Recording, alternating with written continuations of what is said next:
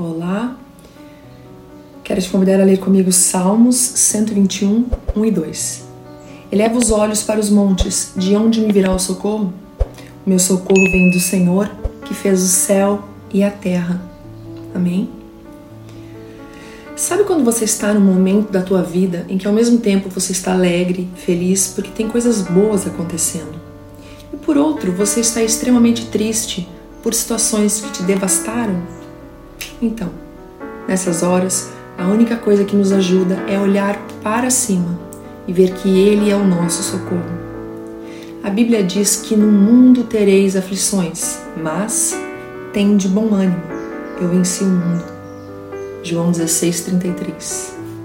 Na vida temos aflições, mas temos a certeza de que Deus está conosco, porque Ele já venceu, Ele já passou por tudo.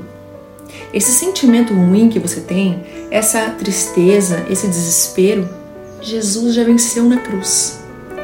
Mesmo que você tenha uma rede de apoio como família e amigos, há momentos em que é só você e Deus.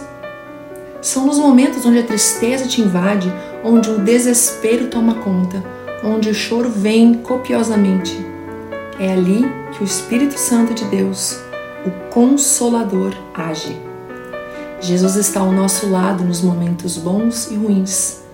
Por isso, quero te dizer, se você estiver passando por um momento muito difícil da tua vida, chore, clame ao Senhor, com a certeza de que você terá o alívio do Espírito Santo.